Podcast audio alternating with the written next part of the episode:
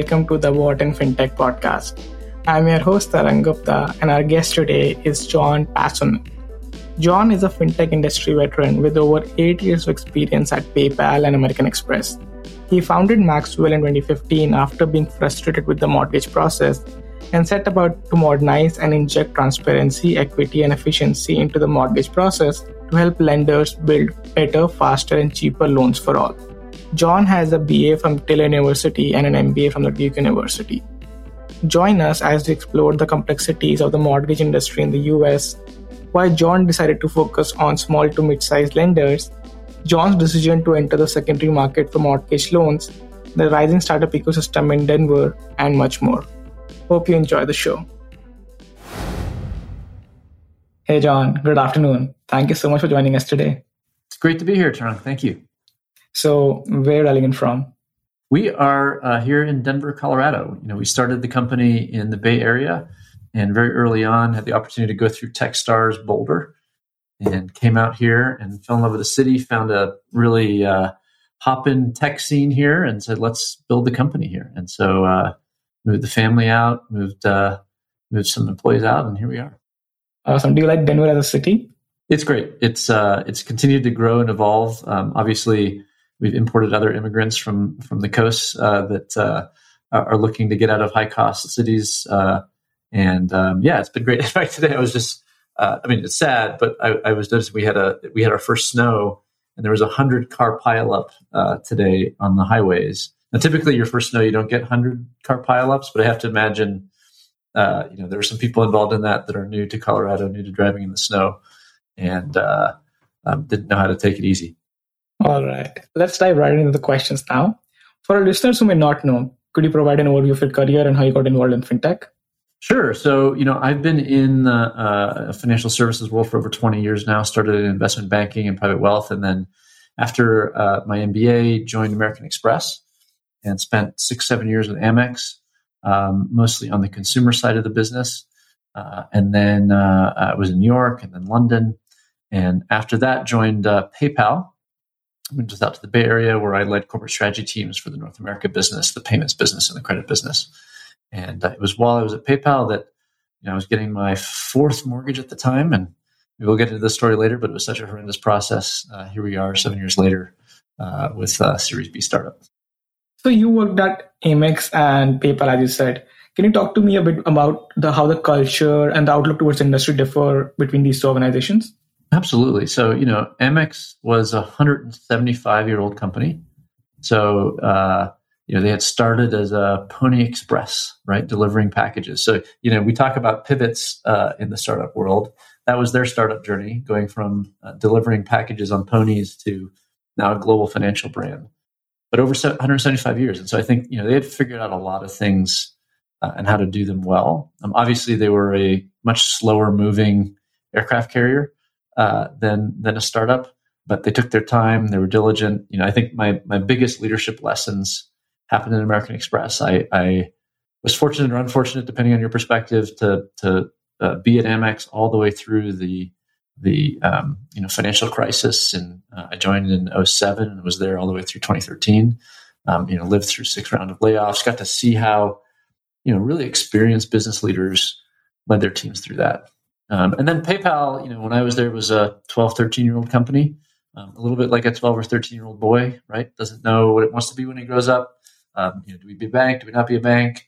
And uh, still trying to figure out fitting its clothes, uh, determine what is their identity here, um, morphing, changing, growing, maturing, um, trying to figure out am I a man, am I a boy? I want to move fast like a boy, but I got to have performance reviews like a man.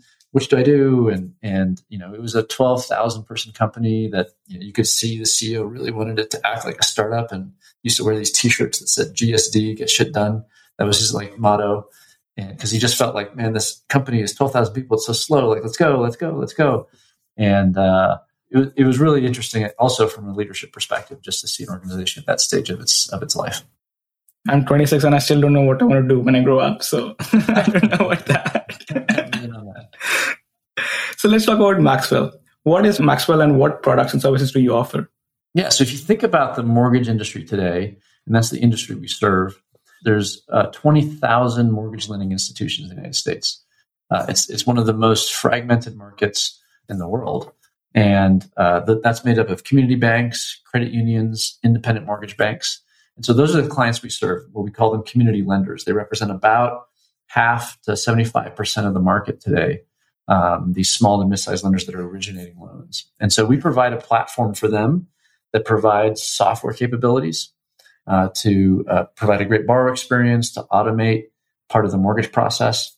We then provide back office capabilities, so processing, underwriting, closing uh, services for them.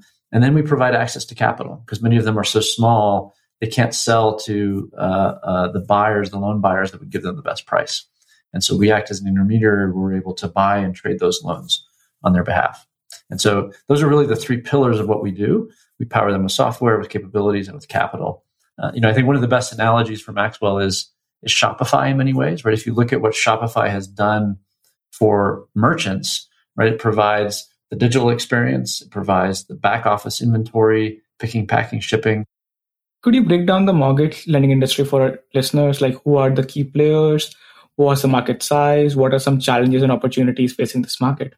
That, that was one of the most uh, interesting things to me as an entrepreneur was looking and seeing this enormous market, right? Anywhere from three to four trillion dollars a year in volume pumping through this market. And it was it was done in a market that was incredibly fragmented, right? If you had asked me before I knew much about the mortgage market what it looked like, I would have said, hey, well, doesn't Wells Fargo just do all the loans in America? Well, Wells Fargo's market share is 2%, 2%, right? And so um, if you look over history, Wells Fargo shrunk from about 25% of the market to 2% of the market. Chase went from 15% to under 2%, 1.5%. Right? Jamie Dimon in, I think, 2016 in his shareholder letter said, I don't want to be in the mortgage business anymore. I have to be because I want to be all things to all people for my customers, but it's it's a crappy business and I don't want to be in it. And so what's happened over the last couple decades is just this explosion in independent mortgage banks. So these are monoline, non non bank institutions, right? They don't have a balance sheet. They originate the loan, they fund it on a warehouse line, and then they sell it um, very quickly after they, they originate the loan. And so that's just exploded this whole new business model really over the last period that's taken great share alongside of credit unions and community banks. And so today, as I mentioned earlier, it's about 20,000 of those institutions in the United States today. Um, and very few have, you know, more than a fraction of the market.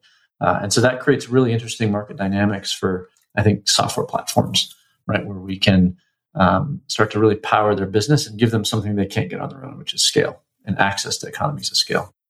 What motivated or inspired you to focus on this particular market? Like, did you have a personal connect with this market or, or what inspired you? And the second part to that question is why did you pick the B2B segment? Yeah, so that's a great question. So, you know, I was uh, in 2014, I was at PayPal. I was getting my fourth mortgage at the time. Um, and it was one of the most horrendous experiences I've ever had in a financial transaction. It took 68 days to close. The bank, I won't name, uh, missed the closing deadline. Uh, and so we had to renegotiate the contract with the seller. They had moving trucks showing up. They had kids in school, right? It just created this whole personal mess. And I remember calling, my loan officer was helpless. He's like, I don't know what's happening with the loan. I don't know where it is. Nobody I could reach at the bank could explain what was happening with the loan. Is it something I did? What's going on? It was just bad process. And I was so pissed off. I ended up speaking to something like um, you know several hundred people in the mortgage industry over 90 days just saying why is this so bad and i just started to get more and more intrigued about this industry and how complex it was this huge business right $4 trillion $3 trillion of volume being run on paper manual processes lack of automation and so i'm like this is a once in a lifetime opportunity right you don't run across industries this large that have these kind of problems and have been relatively untouched by by technology and automation. It costs more in the United States today to originate a mortgage than it costs Toyota to build a car. Right? There's something wrong with that, right? That we can't create a financial asset for less than ten thousand dollars. So I, I, was pretty intrigued by that. You know, I, mentioned the fragmentation was attractive to be able to create a platform and, and, and drive scale benefits for our customers, scale capabilities, um, and uh, and then I, I, went and I looked at, well, I said, you know, here was a PayPal. PayPal was an $80 billion company at the time. Uh, there's about five, six trillion dollars a year in credit card payments in the US. So here we had an $80 billion company. Square at the time was 20 billion. I should have bought more Square stock.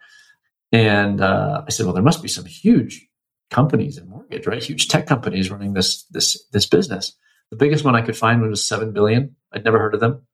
The next one down was only three billion, and that's it. And I'm like, wow, there's real opportunity again. And all they were doing was selling software. Nobody was really providing the infrastructure to run these businesses. So that was really what kicked it off. And why B2B? Because I didn't want a, a, business selling to consumers and and spending all my money on Google ads and Facebook Facebook ads. So, you know, I think B2B really is about how do we enable the people that are doing these things today and doing it well, who already have the distribution, already have the locations, already have the brick and mortar. How do we just enable them to do do it better? And um, and, and we can make them the heroes. Let's dive deeper into Maxwell Maxwell's business. What product or service is your biggest source of revenue? Who are your key users, and who do you compete against? Yeah, so we, we don't share publicly about revenue and, and how revenue diversifies between our, our different segments. But you know, we, we focus ultimately as a B2B business on the users at the institution. So loan officers, processors, underwriters, capital markets. The buyers tend to be CEO, COO, president, um, head of sales, right? Where we're able to really enable their business. And so, um, as I said, we have kind of those three pillars, right? Software, back office capabilities, and capital.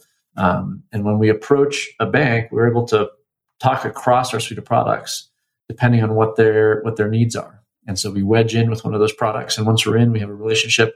We start to cross sell and say, "Hey, we noticed that you don't have X, and we can do that better for you than you're doing it today." And and uh, eventually, we're starting to really serve them and dramatically change, you know, their costs and their cost structure. So last year, Maxwell raised more than $50 million in financing and was also named the 15th fastest growing software company in the US. What's the secret behind this success and how do you pick the right investors? I think those those questions are, are certainly related, um, and uh, I uh, think been extremely fortunate with the investors that we have around um, around the board and around the, the company um, that have been with us. You know, mortgage is a cyclical business, right? And so, um, if you look back over the history of the mortgage industry, it tends to go up into the right over time, but any given year, it's very cyclical. And so, you know, we, we wanted to make sure we found investors that one were investing for the long term. And so, you know, I, I always emphasize this is not a three year sort of hit and return. We're building an infrastructure business that's changing how an industry works. That takes chapters, that takes time. And I think what we saw in the last couple of years, obviously, was a tremendous amount of volume pumping through the market. I mean, some of the biggest years we've ever seen in mortgage. We were fortunate as we were entering that to have just started building out our capabilities pillar. So we had the software pillar. We had just started before uh, before 2020 building out our capabilities layer, and obviously that was a huge tailwind for us to build that business and become one of the largest um, back office providers in the United States today. And uh, and that enabled us then to start the final pillar, which is the capital piece. So you know, I think whenever you're building a business, there's a certain amount of strategy certainly that goes into it. There's a certain amount of luck that goes into it uh, in terms of timing and what's happening in the macro environment. We're experiencing the opposite right now, right? Obviously, which is a lot of pressure on our business. I think we've prepared well for it. We knew this was coming, um, and uh, have prepared our investors for it as well. Yeah, I noticed you also started Maxwell Capital. What does Maxwell Capital do, and why enter the secondary market? So Maxwell Capital is a loan buyer, and so we buy loans that our clients originate, and then we trade them on the secondary market. And what we're doing effectively is giving our, our customers access to better pricing and better margin in their loan that we ultimately help hope they pass back to their consumers to widen access to homeownership. Why did we do that? Well, if you look at why is why is the mortgage process so hard? Right? Why is it so expensive? Because the, the lender is trying to create a product that they can sell. They have to sell that loan after it's closed to an investment bank, to Wall Street, to Fannie, to Freddie. And all of those institutions have these guides that are about this thick and like 90 pages of what they what are called guidelines, requirements, or stipulations for the loan. Right. So what the lender's doing is it's making damn sure that that loan fits inside that box, right? So that they can sell it. The reason all those things exist is because those buyers have lack of trust. I don't trust that you as a lender are saying that you know, Tarang is who he says he is, or works where he says he works, or earns what he says he earns, And so I'm going to put all these other guidelines and requirements and restrictions on it. It's going to make you spend a whole bunch of money and a whole bunch of time figuring out before I sell that loan. The reason we started Maxwell Capital is if we're the investor, we get to determine those requirements and those guidelines, right? And so the investor casts this long shadow over the, the origination process. That if we control that shadow, we control the data that's going through origination. We know we can create better quality, higher quality loans. We can buy those loans and sell them um, because we own the origination process itself. You know, for example, we're, we're able to go and get the data directly from Tarang's payroll company and validate his employment. We don't need three years of pay stubs or three months of pay stub. Sorry, we don't need months and months of bank statements. We can literally he can connect his account. We can get validated, verified data. Right. So that's just one example of how we can use access to data and modern technology to streamline that process. One of the key elements to sustaining long-term growth for any company is hiring the right talent. So my next question is: Is Maxwell hiring? If yes, what do you look for in potential colleagues? Yeah, so definitely check out himaxwell.com uh, slash company slash careers. Uh, always happy to talk to folks that are looking, and if there's anybody listening that's looking for a summer internship next year, uh, happy to happy to to have folks drop me a line. And was always looking for smart people looking to do uh, do internships. Um, you know what we look for. Uh, we have uh, five values. we call them our rocks: rigor, ownership, curiosity, kindness, and straight up rocks. And so um, when someone comes into the business, you know, we hire based on our values. Um, we evaluate performance based on our values. We fire when necessary based on our values, and so that's that's really one of the most important things.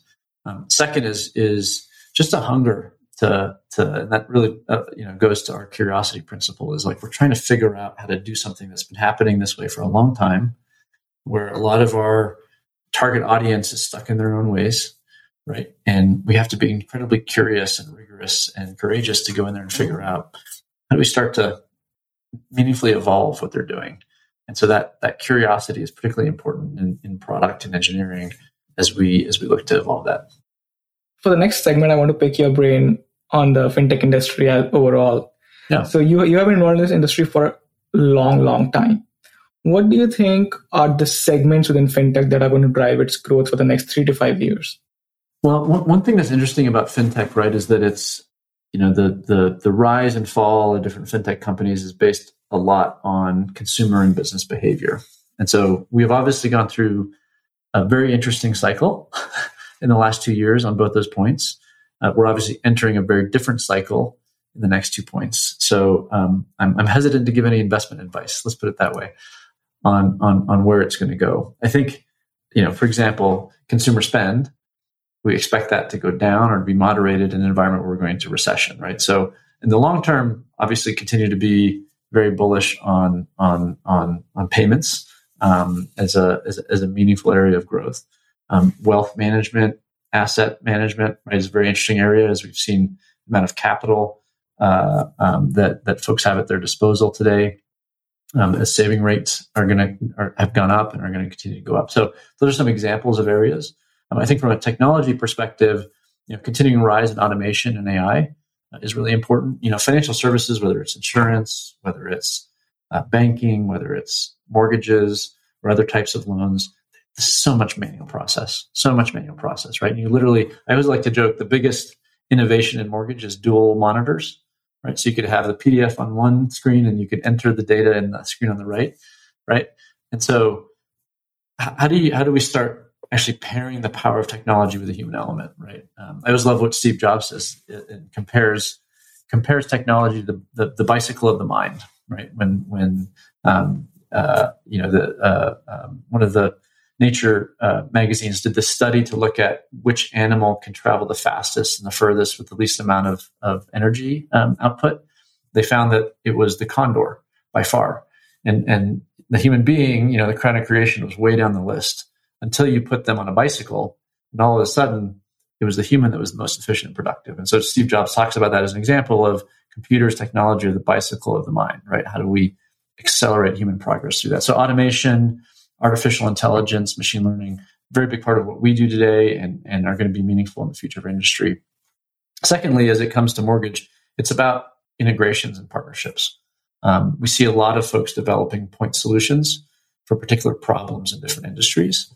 And um, I think we need platforms, right, that start to pull these solutions together into one cohesive solution for the customer so that they don't have to be forced to buy different solutions and try to cobble them together themselves. On the flip side, do you think there are any segments within fintech that you're bearish on, or do you think they are past their hype days? Yeah, I think what we saw, um, what we've seen over the last decade are basically companies that are called fintech that are trying to do basically the same business as um, you know an incumbent insurance company or an incumbent lender, um, and they're just basically applying you know more digital oriented customer acquisition. I'm not as hot on that. I think it's hard to replicate. You know, insurance company that's been doing it has been managing risk for decades and has all those risk models and sophistication. That's hard. That's that's really hard to replicate. And until you can get to that scale, can you really be that successful and, and minimize your downside risk? So, I, I tend to be more bearish on on folks that are just replicating existing models rather than saying, you know, if we're really looking for transformation, sometimes it's about enabling the people that are doing it today to do it differently. For our last segment, what I'd like to do is introduce you more as a person to our listeners. So, my first question for you is what's a fun fact about you that most people don't know? So, fun fact about me is I have flown probably the equivalent of just shy of 100 times around the Earth. Um, not literally around the Earth, but if you count the number of miles that my foot has been in a seat in an airplane, um, it's added up to that much. So um, I'm proud to maintain, uh, you know, airline status on on all three major alliances uh, uh, there. So that's one. You know, I've always, I've always traveled. I, I, grew up overseas. Um, I have international parents, and you know, being being on an airplane and earning miles has just been part of my life for a really long time. You sound like a executive. status miles on all all big airplanes. Yeah, it was, it's like that. What is that? That uh, up in the air was that that movie where they like sit down and they show all their cards to each other at the table. It's kind of funny. Yeah. If you could go back in time, let's say 15 years, what advice would you give to younger John? Um, I think being patient. Um, you know, I graduated undergrad in 01 and my dream had been to go to Silicon Valley and be part of the tech revolution. And here I graduated just as everything was dot, dot crashing, right? And um, ended up going a very different path. And, uh, you know, it led me back to my core passion, right? And so I think, you know, if you're really passionate about something and, and, you know, you can't get into a specific job or you can't get into, you know, you eventually find your way into, into a deeper passion. I was just talking to one of my best friends, actually. He and I were just catching up the other day and he applied to be an intern at this company and um, he got turned down. So this was in college, and he went off and got his you know uh, master's and PhD and ended up doing a bunch of things. Well, now he's the CEO of that company. So it kind of has come full circle. Uh, you know, 25 years later, uh, that he's the CEO, and we were just joking about that. And I think that's important to remember that if you don't achieve your little dream uh, of getting that perfect job, you know, or of getting that you know consulting job that you've always dreamed for, um, it's going to be okay uh, you know, th- things have a way of coming around and, and, and working themselves out. So just be patient. Could you talk to us a bit more about the startup ecosystem in Denver and Austin and such other cities that are cropping up?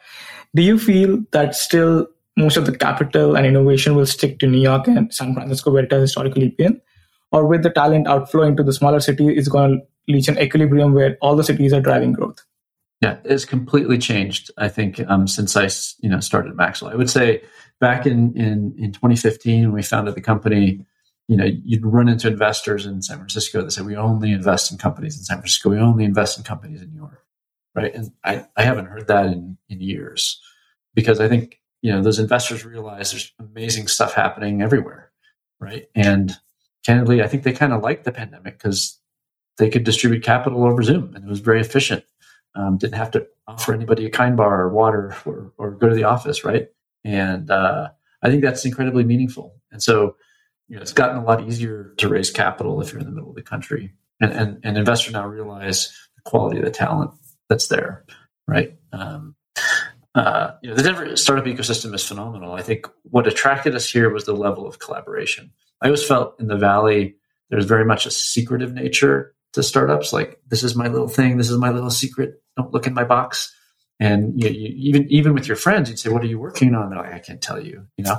Whereas in Denver, everybody's here to help one another out, and um, you know, I can literally ping a CEO of another Series B, C, D company. I've never met them. They'll answer my email. We'll hang out, grab a coffee, um, give each other advice. I mean, it's it's that kind of kind of ecosystem, which is really special um, you know, and, and you get to know them as well, right? Because it's a smaller group. You're on the same panels together at Denver Startup Week. You're seeing each other at the startup events, and uh, you really develop a great community. And I think that's what's that's what's different in a place like San Francisco, where there's so many startups. Here, there's less, but the the quality of the connections and the relationships and the people just make it that much stronger. What advice would you give to aspiring entrepreneurs, especially those who have been in the industry for, let's say, 10 to 15 years? That is, they have a higher opportunity cost starting up as compared to a college graduate. I resemble that remark, I guess. Uh, you know, I think the conversation with my wife, we had one child at that point. Right? I, had, I, I had been working at that point for out of college for 15 years, you know, excluding the two years in MBA. And uh, um, we had one kid and we're kind of like it's now or never, right? Um, you know, we built a little bit of a nest egg. It wasn't like amazing, but it was enough to feel like, hey, we can go give this a shot and see what happens. Um, that all, it only gets harder, right? And so, I think one thing that made a difference for me eh, and my co-founders is that we went all in. This wasn't like, hey, we're just going to try doing this on the side while we're working. We went all in. Like this was it, and you know, there, there's a lot of hard days and hard weeks and hard months when you're starting a company. And when it's what you're betting on and you're betting your family uh, livelihood on, you figure out how to make it work, you know? And um, I think that's helped us collectively. We've all been on that same page. And that's really helped us as co founders to keep us focused on we're going to make this work uh, no matter what.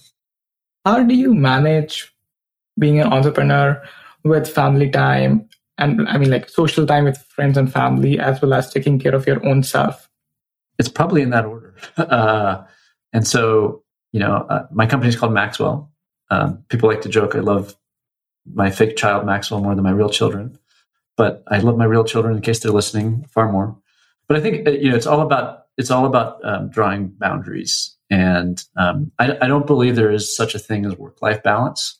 Um, that's just a fictitious word. You're never in balance. What it means is sometimes you're heavy in one, sometimes you're light in the other. You know, for example, my wife now knows between August and about this time, I'm pretty much gone every week. Right? We've got trade shows, we've got customers, we have a ton of renewals in the fall because people tend to sign contracts when things slow down in the mortgage industry. They're working on systems, so all the renewals come up now. Um, we're doing all our planning. We've got offsites, right? Like so, between August and November, it's just I'm gone, and she knows that, and we kind of make that work. Um, and so just finding those balances, right? You know, I, I, had the opportunity this summer. We have a policy that you can take a month sabbatical every five years. Um, I took it in year seven, so waited a couple of years, but it was amazing to disconnect. Tell my co-founder you're in charge. Uh, good luck, and just disconnect for 30 days. And that was my family was 100% the priority then. I come hell or high water, and so there's going to be times where you prioritize one and the other. I'm home every night that I can which is almost every single night for dinner time, bath time, and bedtime. Um, and so we put our kids to bed at seven, and between you know five thirty ish and seven p.m., fully dedicated to my family. And then typically I'm logging back in at that point to catch up on my inbox and do other things. On that note, I'll let you go and enjoy your Friday evening. Yeah, it was a lot of fun. Thank you so much.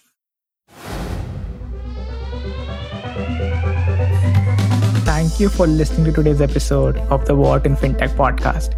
If you like the show, then please show us some love on social media or consider leaving a review. It means a lot to us and helps spread the word to more listeners. If you want more content from our fintech community, please subscribe to our podcast and find us on LinkedIn, Instagram, Twitter, and Medium at Wharton Fintech. There you will find interviews, articles, videos, and much more analyzing all aspects of the industry. As always, special thanks to our editor, Rafael Osteria. Signing off until next time, I'm your host, Tarang Gupta.